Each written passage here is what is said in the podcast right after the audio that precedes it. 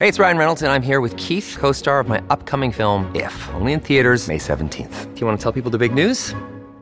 All right, I'll do it. Sign up now and you'll get unlimited for $15 a month in six months of Paramount Plus Essential Plan on us. Mintmobile.com slash switch. Upfront payment of $45 equivalent to $15 per month. Unlimited over 40 gigabytes per month. Face lower speeds. Videos at 480p. Active Mint customers by 531.24 get six months of Paramount Plus Essential Plan. Auto renews after six months. Offer ends May 31st, 2024. Separate Paramount Plus registration required. Terms and conditions apply if rated PG. Happy Wednesday, Secret Squad. I'm Robin McGraw here with a brand new episode of I've Got a Secret. All right, let's get real. We all have at least one bad habit, whether it's biting your nails, gossiping, oversleeping, stress eating, the list goes on and on. And I have to say, I think they wrote that list about me, but we're all guilty. We're human. I'm here with someone that is here to help us get the most out of our lives and tackle the habits that are so difficult to break. Dr. Jud Brewer is a renowned neuroscientist and addiction psychiatrist. He is the Director of Research and Innovation at Brown University, a research affiliate at MIT, the Executive Medical Director of Behavioral Health at ShareCare Incorporated, and the co founder of Mind Sciences Incorporated, an online platform to help overcome addiction and create healthy habits. Dr. Brewer's TED Talk, The Simple Way to Break a Bad Habit, has amassed over 27 million views. I think he's the perfect person to help us live healthier, more in control lives. This is the secret to kicking the habit. Hello, Dr. Brewer. Hi there. Thanks for having me. Oh, I'm so excited. I want you to know I've really looked forward to this podcast this week because, as I said in the introduction, we all have bad habits, right? We do. We do. and I have to tell you, I could come up with a list, I feel like a, as long as my arm of habits of my own that are bad that I know I need to break. So I'm really, really excited, not only for myself, but for all of my listeners. And like I just said in the introduction, I think this is such a relatable topic. What sparked your interest in this topic early in your career? my own habits. bad habits. And, yeah, that and also the, just the struggle I had with helping my own patients in my clinic with their habits, ranging, you know, from hardcore addictions to overeating, you know. And I have to say, one of the biggest aha moments that I've had in my career was making this link between uh, anxiety being perpetuated like another habit and ways to work with it, because that's not something I learned in residency training. Uh-huh. Uh-huh. So, like you just mentioned, there are so many different levels of bad habits and very serious bad habits to some bad habits that someone might not think is a really bad habit, but it can still be a habit that changes your everyday life. So, yeah, absolutely. Let's talk about how these bad habits become habits. How do they get formed in the first place? Yeah, and one thing to think about is and remember is that not all habits are bad. You know, we we we talk about breaking bad habits because you know we want to help people live better lives. So I think the place to start is to think about how habits are formed in the first place and how most of our habits are actually helpful. You know, so if you think of waking up every morning and having to relearn everything, so from you know walking to putting on our clothes to making breakfast you know, be, would be exhausted before we even remembered or learned how to make coffee. Right. right. So most habits are actually helpful, and they're set up in. They're all set up in the same way through this uh, system called reward-based learning, and that goes way back to our ancient ancestors that had to remember two basic things. Right? They needed to remember where to find food and how not to become food for other animals. You know, to eat, not be eaten and it really only takes three elements a trigger a behavior and a result or from a neuroscience perspective a reward for that uh, for, for us to form a habit. So think of our you know ancient ancestors they're looking for food they've got to find where it is and then remember where it is. So when they find food there's the trigger they eat the food that's the behavior and then their stomach sends this dopamine signal to their brain that says remember what you ate and where you found it right? And so that's the reward or the result and that feeds back and then helps us remember where food is same process helps us remember where danger is so we can avoid it so that's how basically all habits are formed. Well, you know what? When you were just saying that, I started thinking, you know, I am a very habit forming person. So I'm glad that we started this out by saying most habits are not bad. So we have to give ourselves a break by saying, you know, there are good habits. And there, and of course, there are bad habits, which of course we would like to focus on. But again, give ourselves a break because, as I just said, I'm a very habit forming person in a good way. I like to rely on good habits. And I, I'm 67 years old, and I can think back throughout my entire life how regimented I am by forming habits that I really do and count on every day. So I'm glad that you said not all habits are bad. Absolutely. Yeah, I would say 90 to 95% of habits are good, are helpful. And we can think of this as helping our brains you know be able to free up space to learn new things. Because i think i'm guessing you are like i am. It's it's great to be able to have the brain space to learn new things. Yes yes. So can a brain pattern be formed after only one instance of a behavior or is it formed after repeated instances?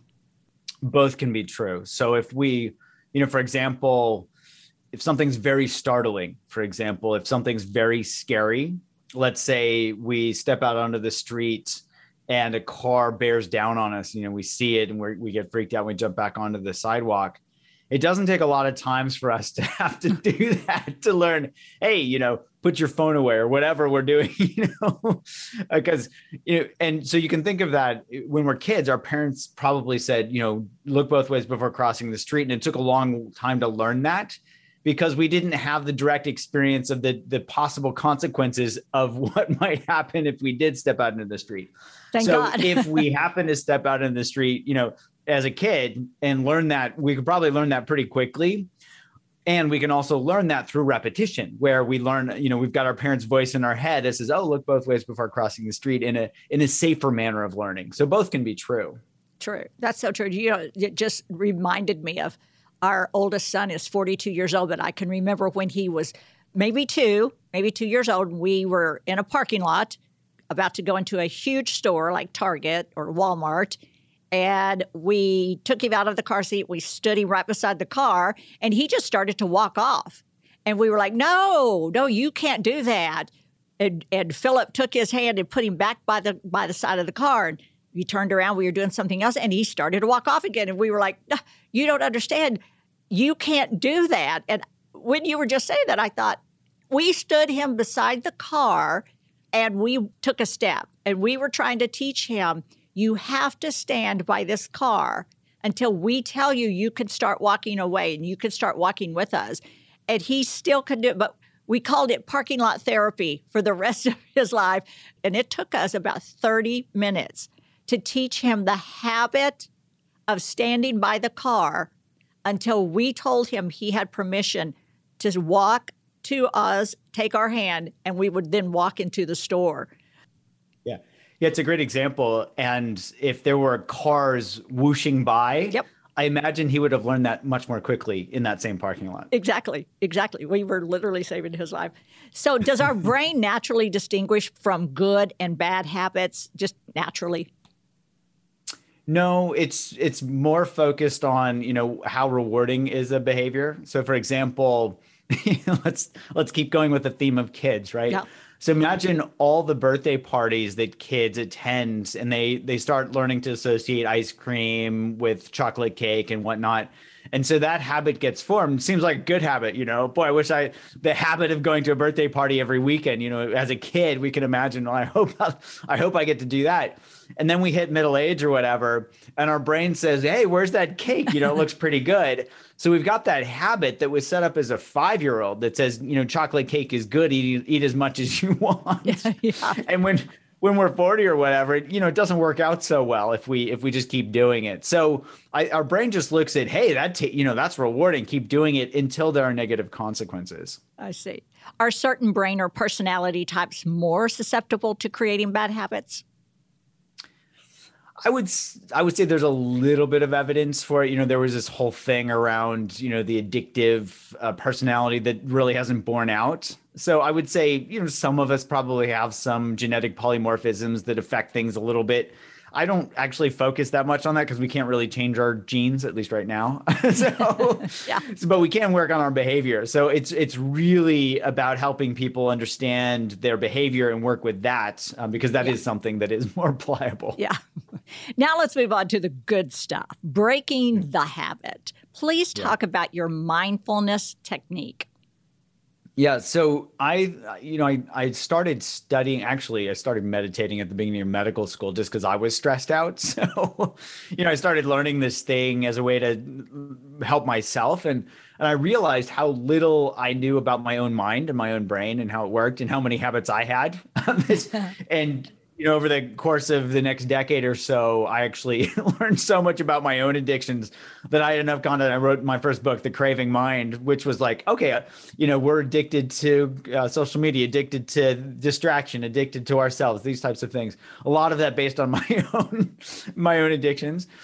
And then I started seeing as I was starting my my clinical practice as a psychiatrist, and then also starting my neuroscience research, starting to link up how mindfulness training specifically could help people identify their habit loops and work with them which then led to it's actually led to my second book around uh, unwinding anxiety which kind of uses anxiety as the as an example but it's how we can break any bad habit. And the idea is that there are actually three core steps that we can follow.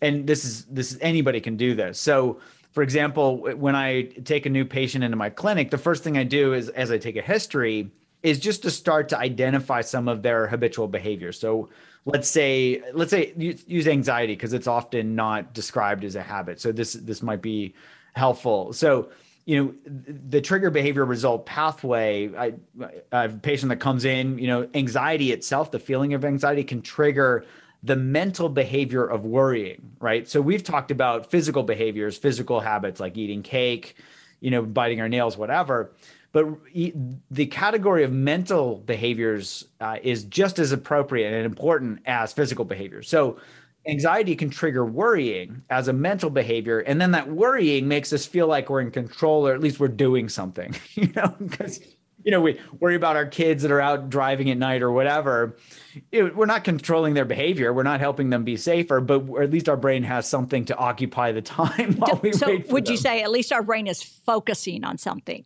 Yes. Yeah. Okay. Yeah. It gives us, it kind of distracts us from, you know, so it, it, we feel like we're in control. So that's actually the first step is just to map out our habit loops. And, you know, it blows my mind how little people actually know this about their own minds. It's like their mind is this black box. And, you know, it's like flipping on the light switch, you know, the, their mind's this dark room. They have no idea they're feeling around, you know, in, in their, their entire life. Like, how do I work with this?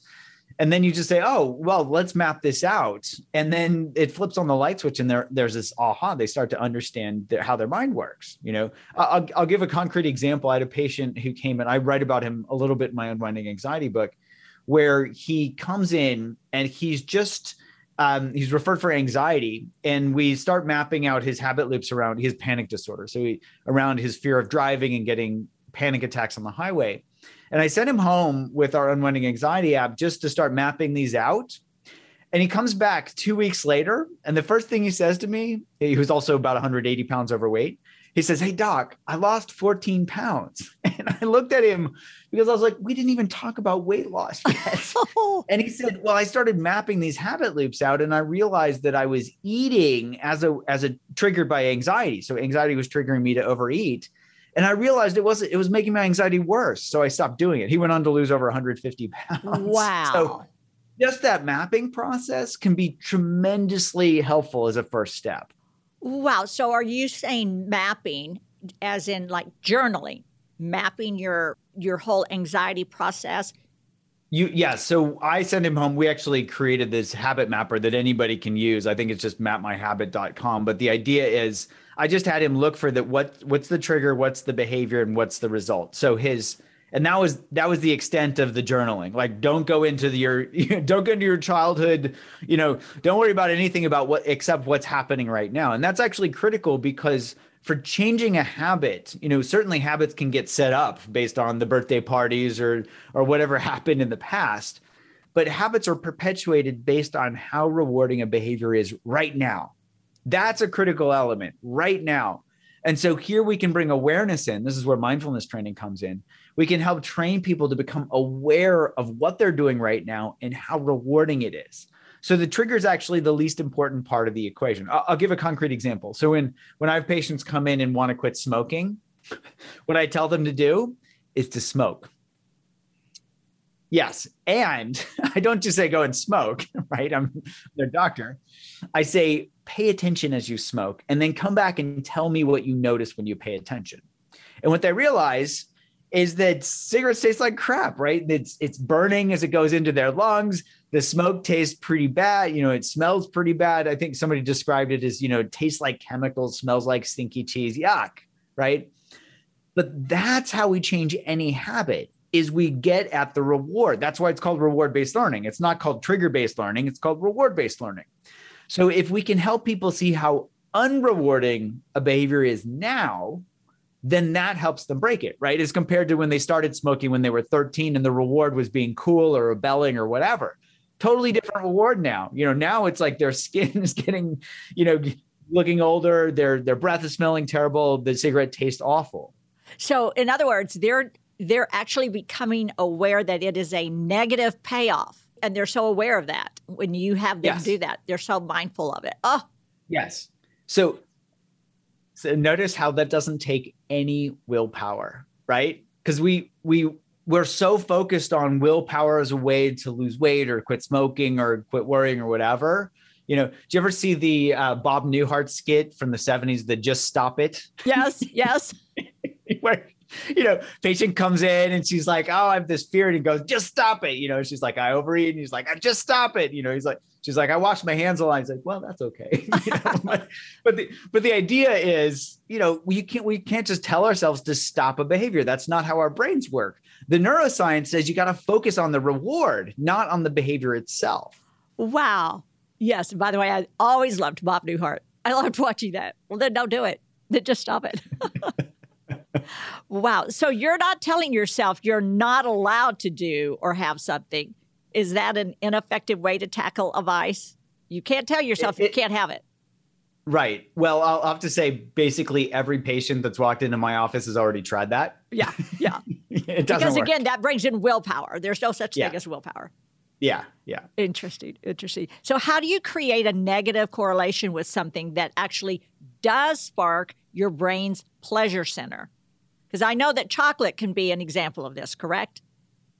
It can. So I'm glad you bring up the example of chocolate. I, I just had some chocolate earlier. Uh, so this doesn't, this isn't going to make us suddenly not like things that are pleasant, but it can help us find what I call the pleasure plateau. And chocolate's a great example of that. I have, I have a friend, Dana Small, who's a food researcher at Yale. She actually did this for her PhD thesis, where she fed people chocolate while they were in this brain scanner, this PET scanner and she fed them their favorite chocolate and she asked them how good is it? Right? And so at the beginning they're like oh this is great. I'm get, I'm, I'm getting paid to eat my favorite chocolate and somebody's hand it's been, been feeding me it. So this is great. But she kept the the kicker was she kept feeding them and feeding them and feeding them.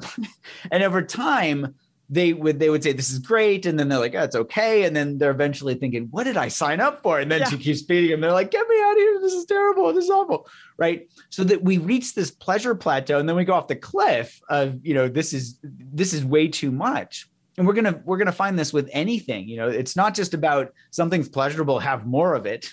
Yes know, yes. we're gonna hit that already. plateau. Enough yeah. already yeah. That's so with chocolate, it's not that chocolate's going to taste bad. If we pay attention, we might actually notice how great certain, you know, chocolate can taste. And for me, you know, it gets refined. It's like, well, is there a little cayenne in there? How about some sea salt? You know, oh, sea salt. Right? Yes. Yes. so it's about the the amount at that point. If I just kept eating a bunch of dark chocolate with sea salt, it, it would I would quickly hit that plateau and go off the cliff. What I notice when I pay attention, and we, anybody can do this, is that it actually takes very little of that chocolate for me to be satisfied. And so not only do I enjoy the richness of the chocolate, I enjoy it more because I'm paying attention, but I can also stop when I've had enough. You know, I'll, I'll give an example. Even with I had a patient who came in, who so she used to eat an entire bag of a large bag of potato chips every night as she so she'd sit with her daughter they'd watch television together they'd bond over it and she just mindlessly ate potato chips so i said ask yourself you know how little is enough and eat each potato chip while you pay attention. Two potato chips and she was done. So i called her my two potato chip lady because she started to notice like that was enough salt for probably for the whole day yes. know, depending on what potato chips she ate. But she realized she could be satisfied with two potato chips she could put the bag down. She could still enjoy her evening with her daughter and she wouldn't feel bloated and stuffed uh-huh. and you know guilty for eating the whole bag wow. right no willpower just awareness. Mindfulness training. That is amazing when you need mealtime inspiration, it's worth shopping Kroger, where you'll find over 30,000 mouth-watering choices that excite your inner foodie. And no matter what tasty choice you make, you'll enjoy our everyday low prices, plus extra ways to save, like digital coupons worth over $600 each week. You can also save up to $1 off per gallon at the pump with fuel points. More savings and more inspiring flavors make shopping Kroger worth it every time. Kroger, fresh for everyone. Fuel restrictions apply. Hey, it's Kaley Cuoco for Priceline. Ready to go to your happy place for a happy price? Well, why didn't you say so? Just download the Priceline app right now and save up to 60% on hotels. So, whether it's Cousin Kevin's Kazoo concert in Kansas City, go Kevin, or Becky's Bachelorette Bash in Bermuda, you never have to miss a trip ever again. So, download the Priceline app today. Your savings are waiting. Go to your happy place for a happy price. Go to your happy price, Priceline. Wyndham Hotels and Resorts makes travel possible for all. Whether it's the long haulers looking for a great cup of coffee, a roomier rest for the on a whim road trippers, or a place to make summer memories with the whole family. No matter who you are, where you're going, or why, with 24 trusted brands to choose from like La Quinta, Days Inn, and Super 8, your Wyndham is waiting. Get the lowest price at wyndhamhotels.com. Restrictions apply. Visit website for more details. So we do two things in every podcast. First, we do what's called the drink of the day. And we create the drink of the day around here that focuses on our topic and our guest. So we've created our drink called Fake Soda Fizz. Since this episode is all about breaking habits, this drink of the day is for all of you soda lovers out there. And by the way, I have to tell you, I gave up soda about 10 years ago because I realized it was a bad habit for me. I have a mm. really sensitive digestive system and it is not good for my digestive system. So I did. I actually gave up that bad habit. But this drink that I'm calling the fake soda fizz will help curb those soda cravings with its refreshing carbonation and delicious taste. You take one pitcher of filtered still water, a handful of strawberries sliced, three limes sliced, one lemon sliced, a handful of mint sprigs, then some sparkling water. You add the strawberries, lime, mint, and lemon to the pitcher of water. Cover the pitcher and let it sit for eight hours minimum. After the water is infused, pour yourself half of a glass and top the other half with sparkling water. Add in a squeeze of fresh lemon if you'd like more flavor and enjoy. So, this one is in honor of you.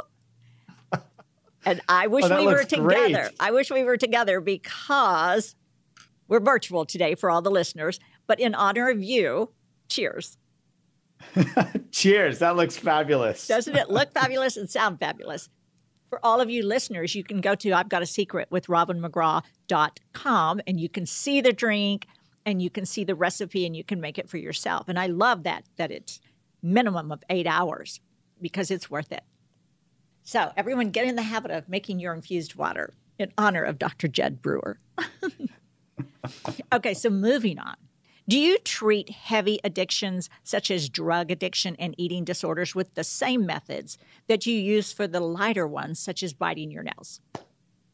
In general, yes. So, for example, my patients with binge eating disorder, uh, the it's really important. I'll, I'll, give an example. I had a patient who came in who was at a very unhealthy weight, and she was binging on entire large pizzas, twenty out of thirty days a month. Okay, so severe binge eating disorder.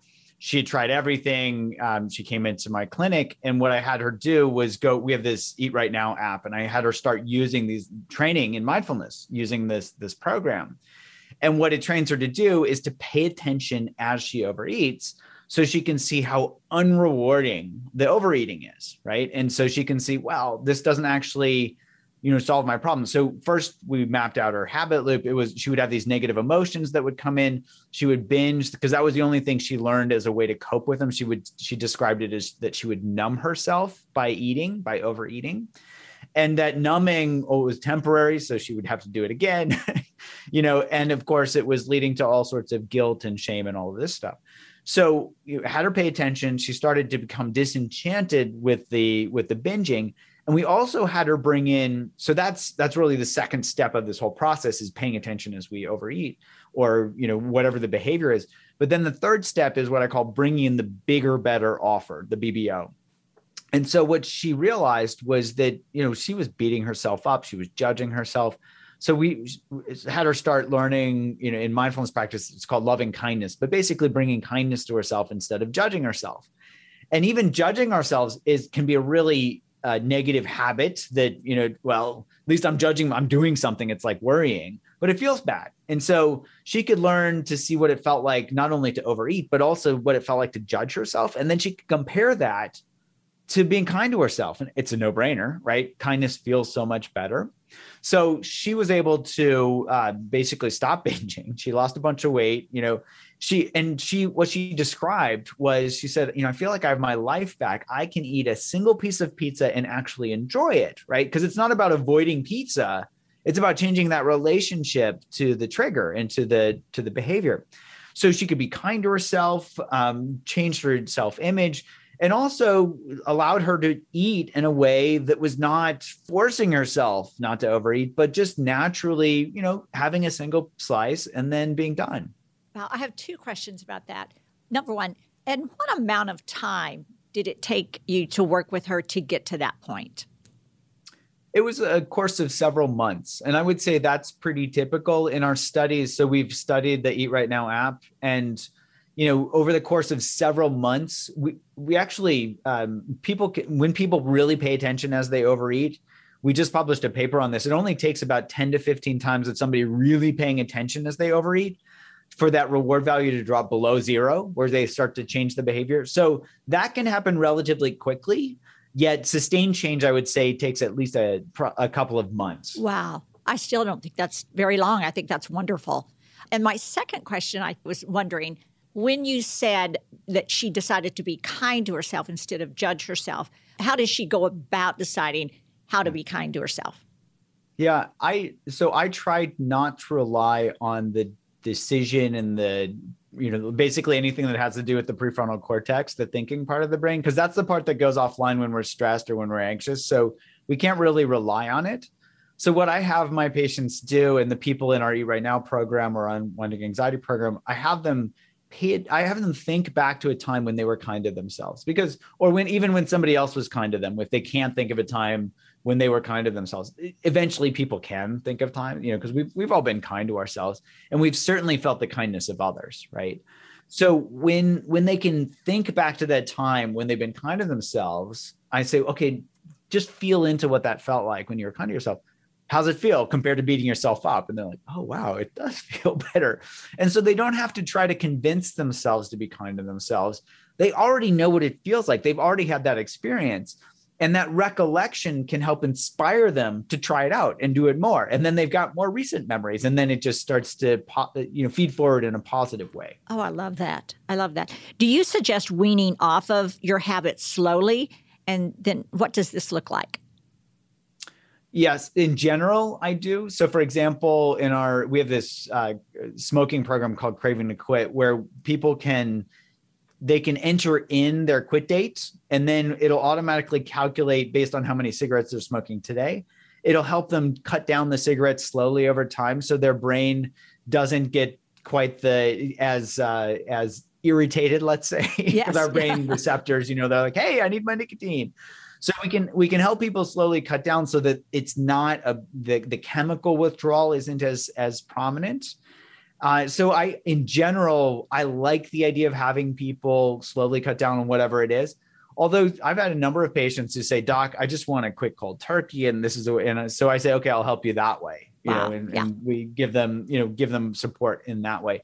So it really depends on the person, but in general, if somebody was asking me my advice, I would say, "Yeah, let's let's help you cut down." Because they can also, as they cut down, they can practice really bringing that awareness in in those moments so they can become disenchanted. So if you quit cold turkey, it's harder to really notice, you know, what that cigarette tasted like if you haven't been paying attention. You know, for example, I had a patient who had been smoking for 40 years. So we calculated the number of times he basically smoked mindlessly, which was about 293,000. Wow. Yeah. And he never, you know, because it was a habit. So he really wasn't paying attention. So when I ask my patients, you know, what's it what's it like when you smoke a cigarette? They give me this blank stare because they're not, they're used to looking at their phone or talking to their smoking buddies or whatever. So it's really helpful to have that time to really pay attention. Like, what's it like? What's it really feel like to overeat? What's it really feel like to smoke? What's it really feel like to worry? So they can get that direct experience and become di- disenchanted. And that disenchantment helps them cut down because they're less excited to do it. Wow. You know, I had a mother in law, God rest her soul. She was the most precious woman. I absolutely adored her. And uh, she, when I first met Philip, which was almost 50 years ago, she smoked non filtered cigarettes. Oh, And she just really, really wanted to quit smoking, but she just couldn't do it. And I do remember when she made up the, her made a decision when I got pregnant with our first child, she just wanted to quit smoking, and uh, for the sake of the grandchild, and she bought a filter that was supposed to help you slowly cut down. And I have never been so impressed with anyone with her dedication, not only you know her dedication, but she followed the rules and, and it allowed her to smoke fewer and fewer cigarettes. And then she finally quit.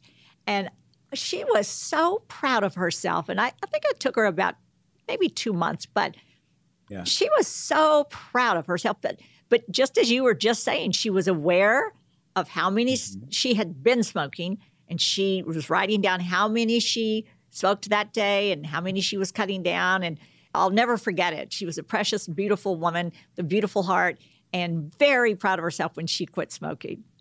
Wow, what a great story. And, you know, what a great inspiration for quitting. Yeah. I just, I love a beautiful story when someone succeeds with something like smoking and overeating. I'm so happy for your patients. So, what can relapsing do to your progress? Can it wipe it all away in one swoop? That's a great question. So the way I think of this is if there there are two ways that we can approach a relapse or a quote unquote failure, right? One is that we can say, "Oh, I failed," and we can beat ourselves up. We can fall into those habit loops, right? So the triggers, the relapse, the behaviors beating ourselves up, and what that does is it actually um, that self judgment makes us feel closed down, you know, contracted. It's like we're, you know, when somebody's beating us up, we're going to try to make ourselves, you know, tight and control so that we're not, um, we're not, you know, we're not, not getting, we're protecting ourselves. Think of it that way. So that's a, that's really a tough place to be in to learn. We, we can't learn when we're closed down. Uh, think of you know Carol Dweck's work around fixed and growth mindset. Fixed mindset's about where you know basically being closed down and not open to learning new things. So the other path is to lean into that and say, "Oh, I relapse," instead of "Oh no, I relapse. I'm gonna beat myself up." We go, "Oh, I relapse. What can I learn from this?" And we can open to it and move into a growth mindset where we can say, "Wow, you know." Okay, what didn't work?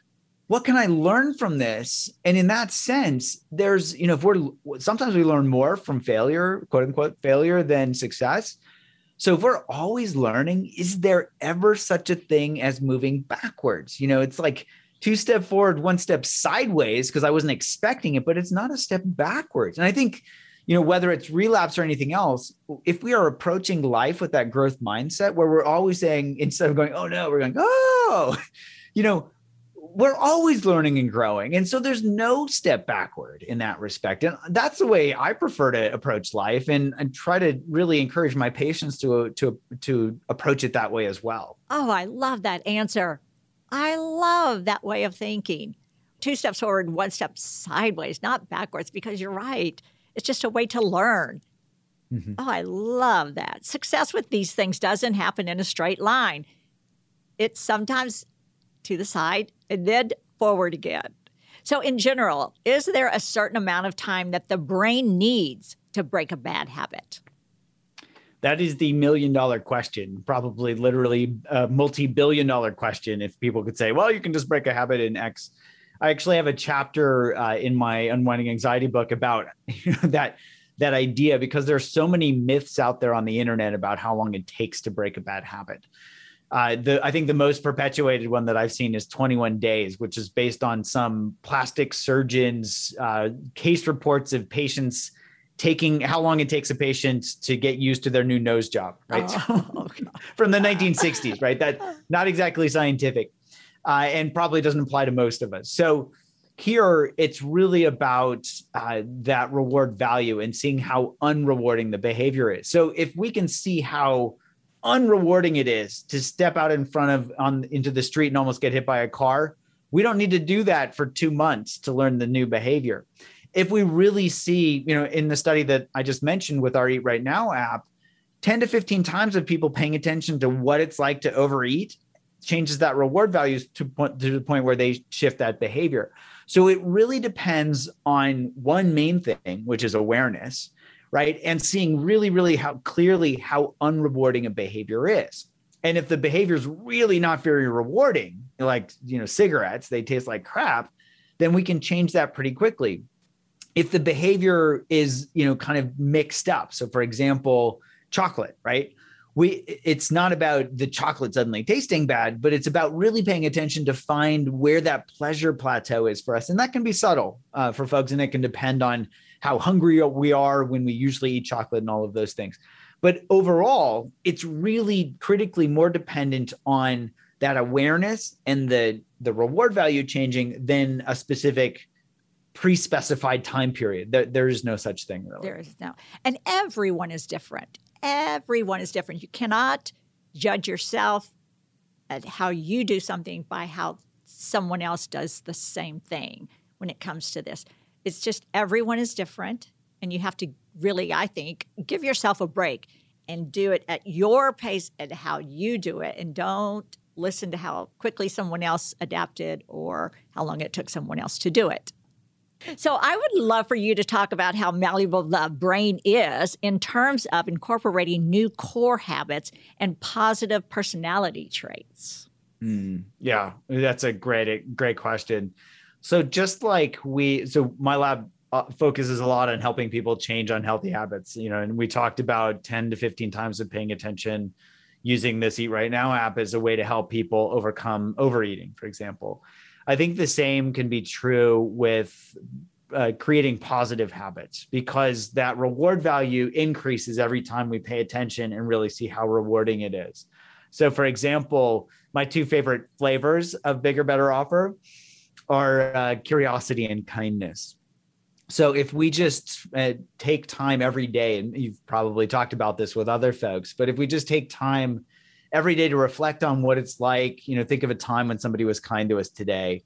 Uh, think of something that we're grateful for today, right? There's a lot of research on gratitude and just doing a little bit of gratitude practice at the end of the day that can get instilled pretty quickly as a positive habit because it feels great right? It feels great to think about all the all the things that we can be grateful for. It feels great when people are kind to us. It feels great when we're truly being selflessly kind to others. We're not looking for something in return but just truly like out of the out of the bottom of our heart just selflessly being kind.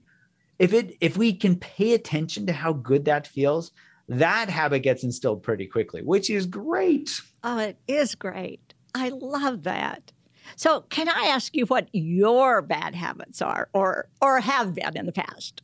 you talked about them at the beginning. How long do we have? as long as you need. I've had a number, you know, and I, I wrote about some of these in in the Craving Mind book, but it, you know, a lot of these I hadn't even recognized. So, for example, you know, I, I did a lot of sports in high school. I ran cross country and track, and I wrestled uh, for a bit, and there were you know when i when i started college i didn't you know i was in a a d1 college so i didn't i didn't uh, continue those competitively into college but i started realizing later that i was kind of addicted to exercising where i would plan my you know when i go home from college i would you know for or for break I would plan my days around making sure I could exercise. If we were going to, my family was going to travel somewhere, I needed to make sure I could, you know, say, okay, I get a run in.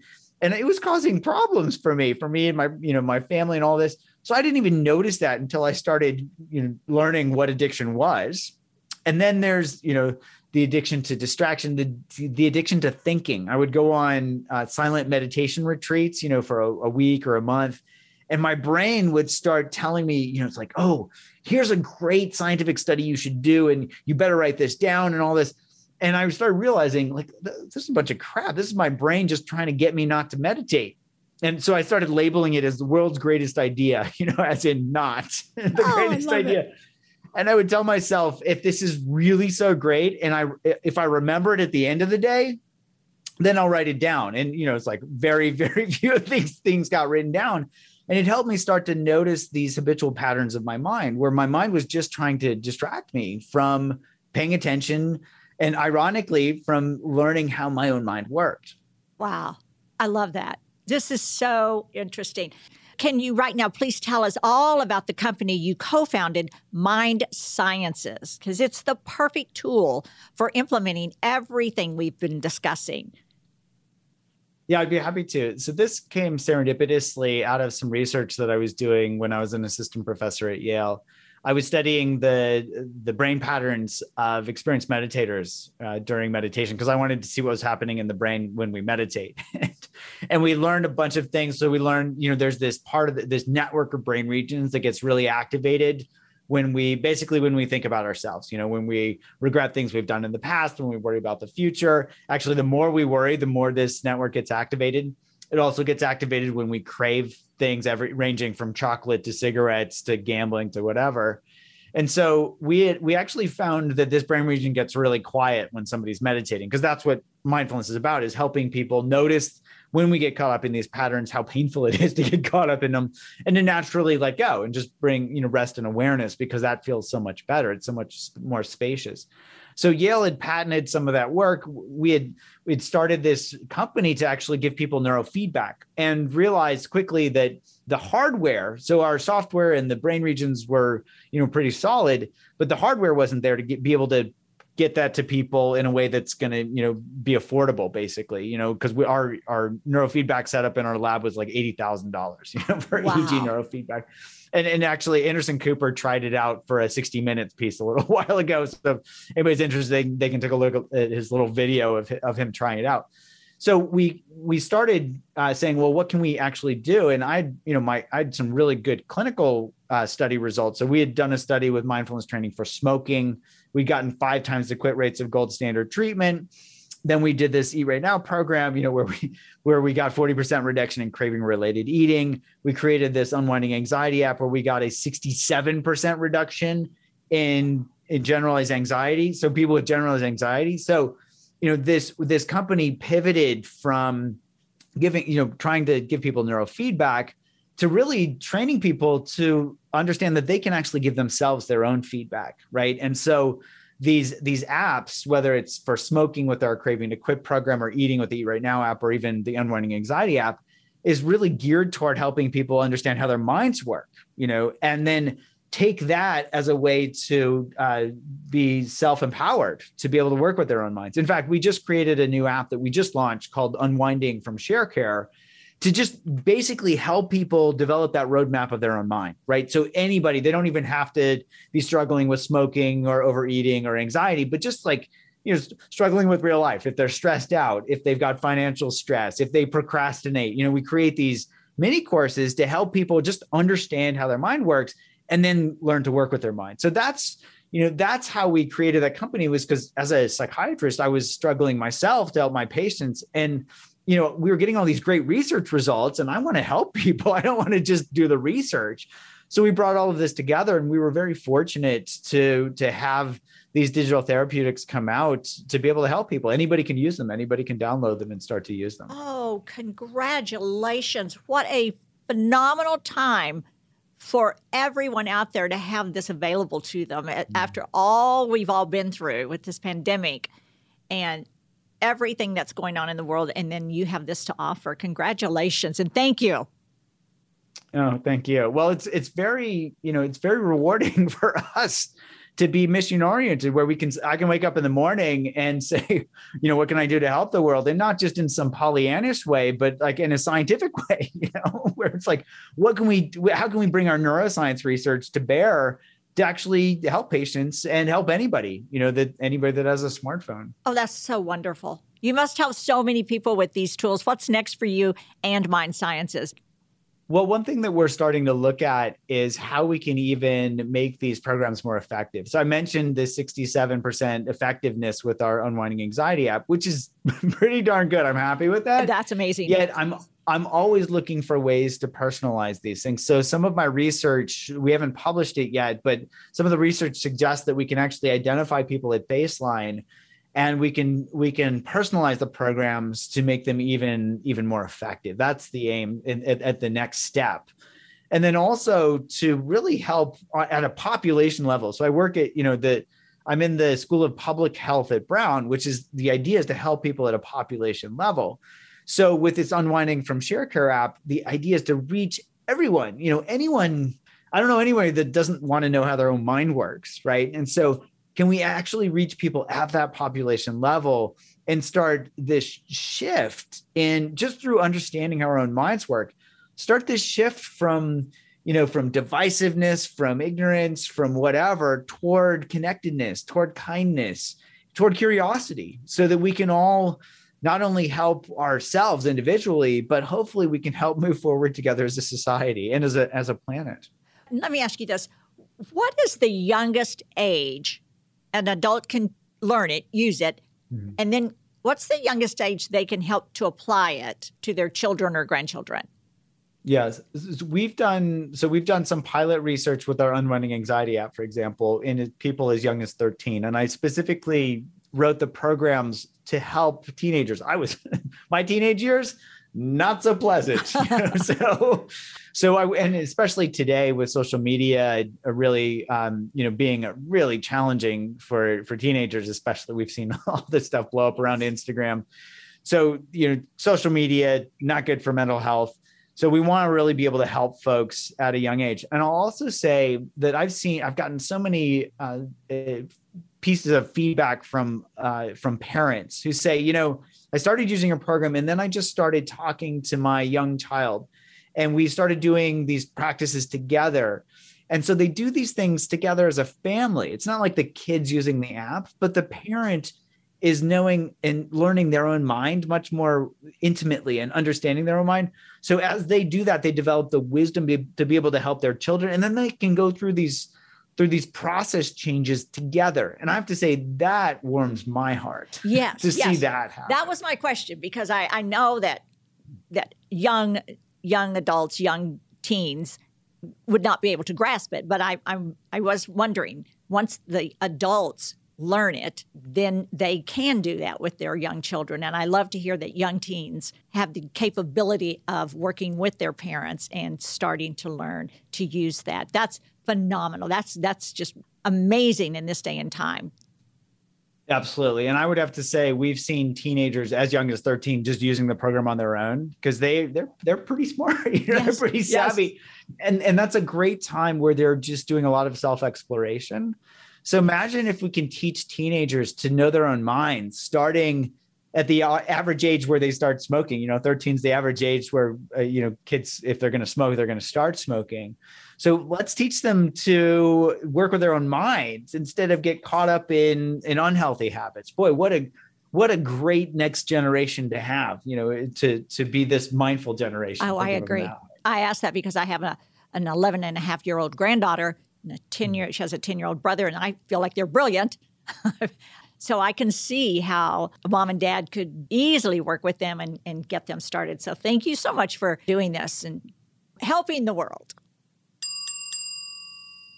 So we've come to a time in the podcast where we do our second thing that we do with every podcast, and that's play a game.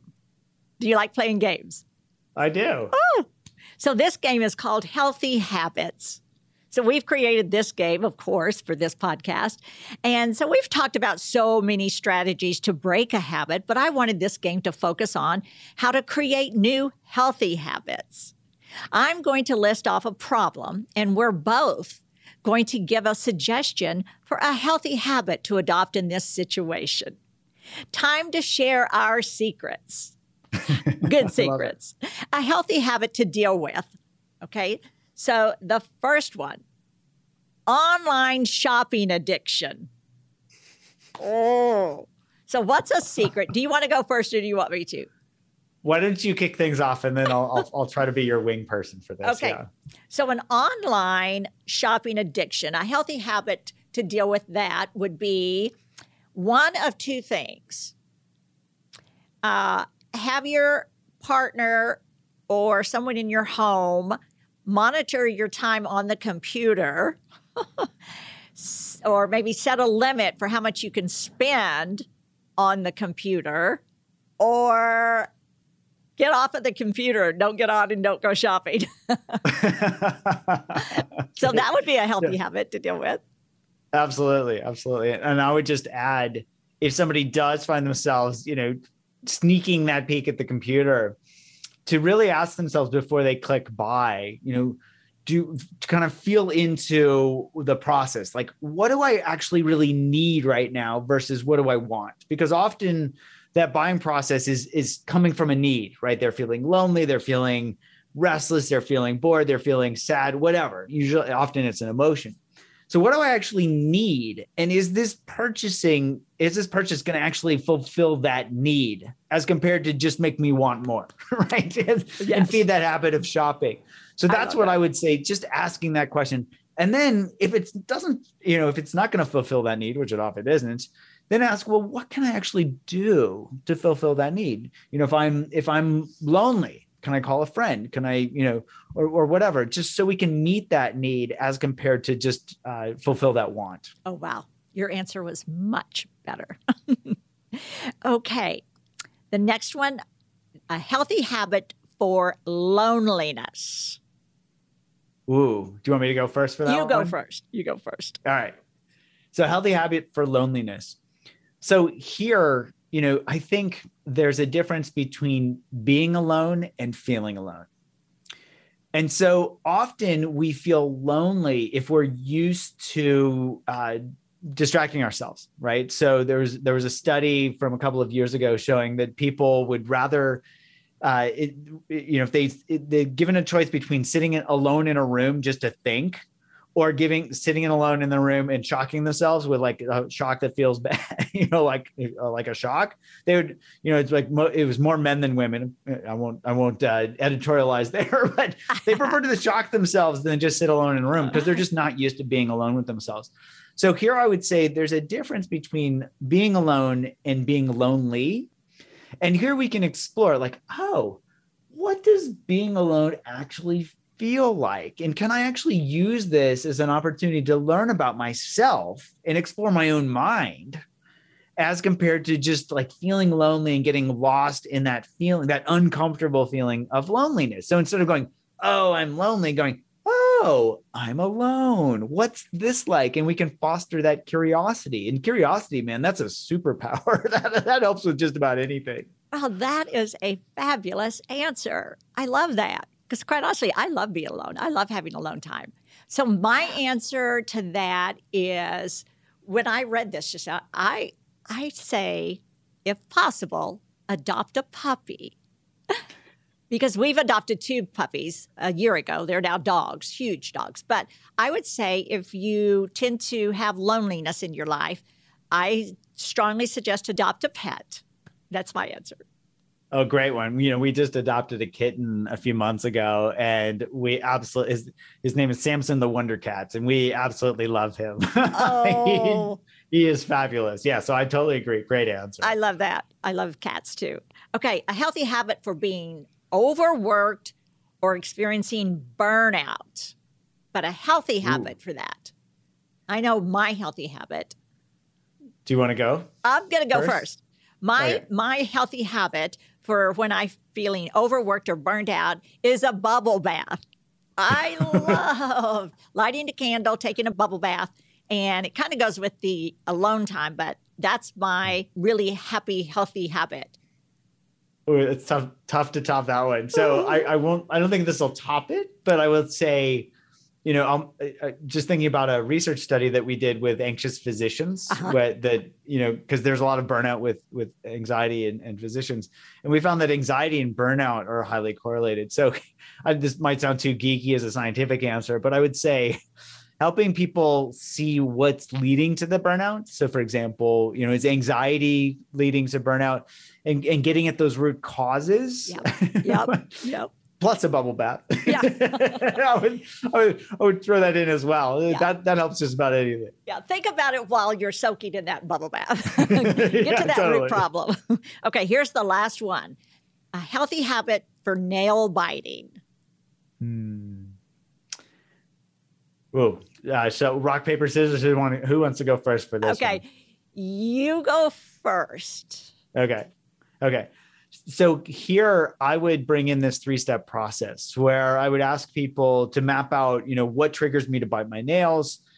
What do I get? Like pay attention as they bite their nails, especially not just like when they're alone biting their nails, but like notice the social consequences. Like nobody's, hey, look, I bite my nails. I'm so proud of it. You know, it it often doesn't feel very good, uh, and it's it's kind of indicating that somebody's stressed, for example. You know, so here that, and then I would say, this goes back to the previous answer, get at the root cause. So if we're stressed, find a healthy way to work with the stress as compared to biting our nails. So pay attention. What's it like when I bite my nails? How rewarding is it? Not very rewarding when I bite my nails. And then move toward like, well, what's a healthier way to work with this? Like maybe take a deep mindful breath. Uh, I've one of my favorite practices is called five finger breathing, where you know as we're breathing, we are tracing our fingers. You know, as we breathe up, we trace, or as we breathe in, we trace up our, our pinky. As we breathe out, we trace down. You know, over the course of five breaths, we can trace our entire hand, which is a great way to ground ourselves because it brings in all this multi multimodal awarenessing, if you want to think of it that way. That's a great way to ground ourselves when we're stressed as compared to biting our nails, which doesn't actually get at that, you know, help us ground ourselves. We might even feel worse. Oh, well, my healthy habit for nail biting would be to go to the store and find the most beautiful red nail polish, the most beautiful one you can find. Buy it. And before you go to bite your nails, just put another coat of that beautiful red nail polish on your nails. Now, the listeners don't know it, but I'm showing my red manicure. I don't bite my nails, but I certainly wouldn't bite them with this beautiful red nail polish on my nails. Yes, your nails look fabulous. Thank Uh, you. so It's called Red Ferrari. oh, it's, it's. I'm I'm bearing witness. That is quite a, quite a Ferrari red. That's fabulous. Thank you so much. Well, sadly, that brings us to the end of the episode. So, Dr. Brewer, thank you so much for sharing such important information with the Secret Squad. And before we wrap up, I need to ask you one final question. This podcast is all about sharing secrets that have the power to change our lives. So, can you share one major secret, anything you've learned from a friend or family member along the way that has dramatically impacted your life? Well, I would say this. I if this counts, yeah, I friend. I'm thinking of uh, my meditation teachers. So the power of curiosity and kindness, you know, as a, as a package. That the boy, the power of just learning to be curious and learning to be kind, and how they feed on themselves, they pay it forward. That is the that is the secret I'd love to share with everybody in the world. you know, let's all become more curious and kind. I just love that answer. Thank you so much. That is so wonderful. Now, please tell the listeners how to find out more information about you and Mind Sciences online. I'd be happy to. So I have a website, just drjud.com, drjud.com, that has probably has links to all of the apps that I mentioned, uh, my books, uh, and then we also have a bunch of free resources. I love to try to teach people about how their minds work. So we've got some animations and other, you know, other things that help people really understand how their mind works. So drjud.com. I'm also on Twitter at Jud Brewer, J U D B R E W E R. Also on Instagram at Dr. Period Jud, D R period J U D. So those are the those are the pl- places folks can uh, can find me. Oh, that's fantastic. And Secret Squad, head on over to I've Got a Secret with Robin RobinMcGraw.com for more information about today's episode, as well as photos, recipes, and blogs. I'll see you next week. Bye bye.